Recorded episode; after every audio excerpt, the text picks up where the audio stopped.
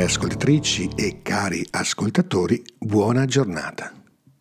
Oggi è martedì della seconda settimana. La parola di Dio ci raggiunge con particolare forza, assegnando un nome originale alla trappola del ritualismo o del formalismo religioso, in cui spesso scivoliamo tutti. Mentre siamo un po' abituati a etichettare le ambiguità che viviamo rispetto ai valori della fede come incoerenza o più generalmente come peccati, la voce potente e creativa di Isaia il profeta rivela che in fondo ad ogni frattura esistente tra il nostro modo di credere e quello di vivere si cela una vera e propria ribellione.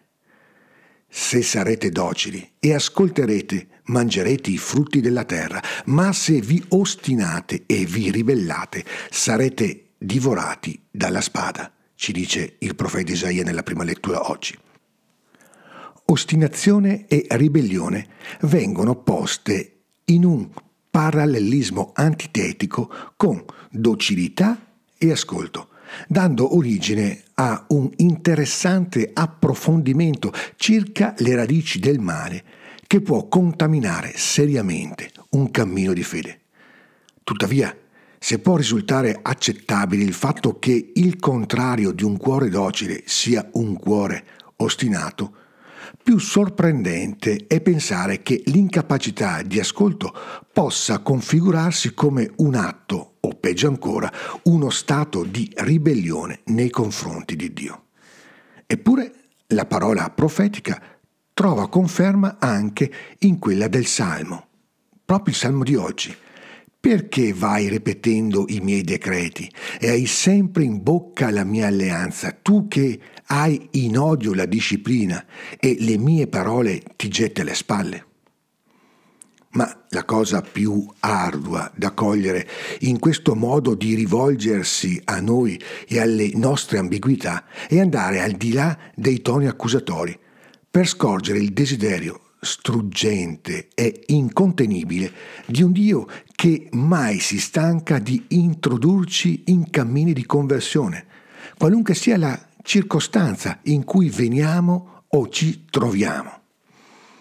Dopo aver smascherato le tenebre, infatti, Dio non può che mettere sulla bocca del profeta parole incantevoli, incantevoli di speranza, anche se i vostri peccati fossero come scarlatto, diventeranno bianchi come neve. Se fossero rossi come porpora, diventeranno come lana. Le parole del Vangelo ci indicano una strada molto concreta in cui cercare i segni attraverso cui può manifestarsi la ribellione nostra alla volontà e al disegno di Dio. L'atteggiamento per cui scribi e farisei vengono denunciati da Gesù davanti alle folle e ai discepoli è quello di chi non sente più il bisogno di rimanere seduto tra i banchi di scuola dei discenti, ma preferisce sollevarsi sulle punte dei piedi per conquistare un nome con cui sentirsi superiore agli altri. Tutte le loro opere le fanno per essere ammirati dalla gente. Allargano i loro filatteri e allungano le frange. Si compiacciono dei posti d'onore nei banchetti, dei primi seggi nelle sinagoghe, dei saluti nelle piazze, come anche di essere chiamati rabbì dalla gente. L'incapacità di restare discepoli, di restare discepole, cioè di essere persone disposte a cadere e rialzarsi, domandare e imparare, cercare e trovare. È una radicale forma di ribellione alla nostra umanità, sicuramente creata da Dio per raggiungere una sana autonomia, ma non per isolarsi in una falsa e inutile indipendenza. Le prescrizioni del Vangelo corrono su due direzioni che rappresentano le pericolose tentazioni che il nostro cuore conosce. Da una parte si vieta l'illusione che la nostra identità possa essere in qualche modo pretesa dagli altri, ma voi non fatevi chiamare rabbì.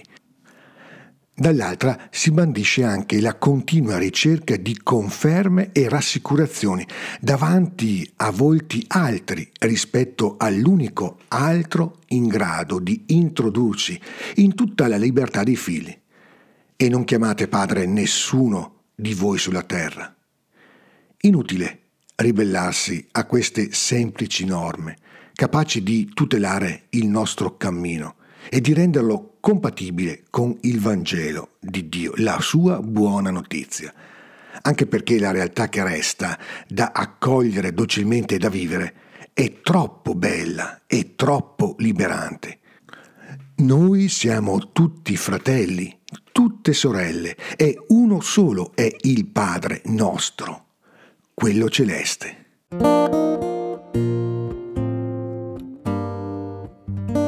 ascoltatrici e cari ascoltatori, prima di lasciarvi vi ricordo che la puntata la potete trovare sulla piattaforma di Spotify oppure collegandovi al sito www.comuniobiblica.org. Siamo inoltre poi anche presenti sulla Apple Podcast. Buon cammino di Quaresima, il Signore vi accompagni in questo viaggio. Ogni bene nel Signore. Alla prossima puntata.